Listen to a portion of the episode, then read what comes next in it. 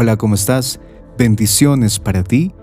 Hoy, 5 de febrero, vamos a revisar el Evangelio de San Marcos, capítulo 6, versículo del 30 al 34.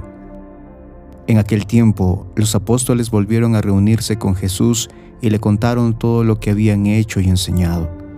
Entonces Él les dijo, vengan conmigo a un lugar solitario para que descansen un poco porque eran tantos los que iban y venían que no les dejaban tiempo ni para comer.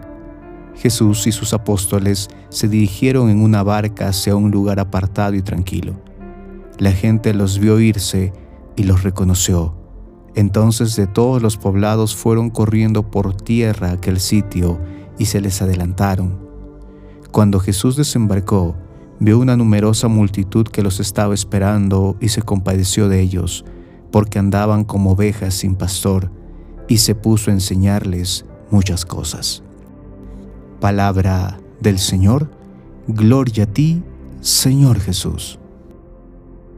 Ciertamente habrá excepciones, pero volver a casa luego de un día muy cansado, estresante y complicado, nos genera cierta estabilidad, no por la infraestructura, sino por lo que ésta nos representa volver en la gente que uno ama y quiere, por más que no sea la familia ideal y perfecta, nos conforta. La caricia de nuestros hijos, nuestros padres, nuestra pareja, son un desahogo y al mismo tiempo un aliento silencioso, pues no somos máquinas, sentimos. El Evangelio de hoy nos dice, volvieron a reunirse con Jesús. Los apóstoles habían estado cumpliendo su misión, pero vuelven con Jesús y en ese encuentro le cuentan todo lo que habían hecho. Estas primeras líneas del Evangelio hoy nos invitan a seguir experimentando y afianzando nuestra relación con el Maestro. Jesús los instituye como sus apóstoles, ya no son solo sus discípulos, mejor dicho, tienen una función mucho mayor, y no por eso ahora son independientes o van por su cuenta.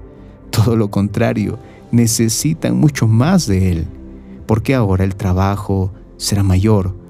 Por lo tanto, necesitan alimentarse más, nutrirse más. Y qué mejor alimento que Jesús, ¿no?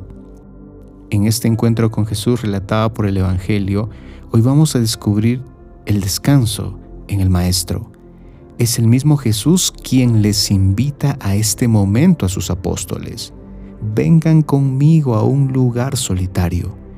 Con ello observamos que Jesús reconoce el cansancio físico y espiritual de sus apóstoles y por ello hoy nos invita a experimentar este reencontrarse con Él, esta pausa que necesitamos en nuestro caminar para respirar, reflexionar, meditar, alimentarnos, recargar energías.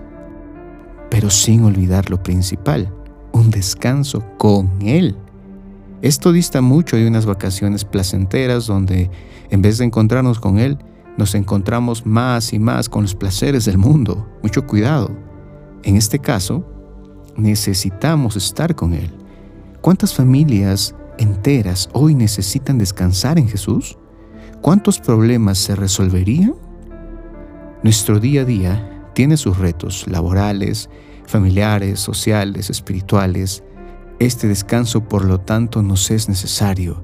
¿Quién mejor que Él para aconsejarnos, guiarnos y enrumbar nuestra vida?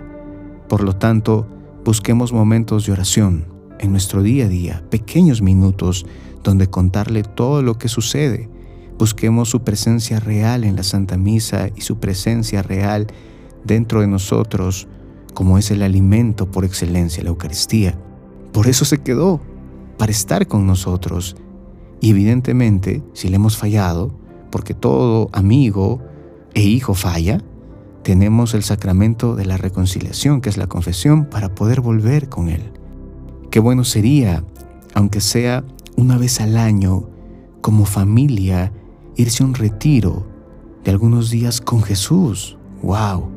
Buscando lo real y verdadero. Hoy Jesús nos muestra ese descanso necesario, pues la mies es mucha y para volver al trabajo es necesario estas pausas diarias para escuchar su voz o simplemente para desahogarnos con Él. Él es el pastor, sabe cómo guiarnos. Ya es tiempo. Que la paz de Jesús esté siempre contigo. No te olvides de compartirlo si te fue útil. Te pido que me regales una oración hoy por mí y por mi pequeño que está cumpliendo años. Que tengas un buen día.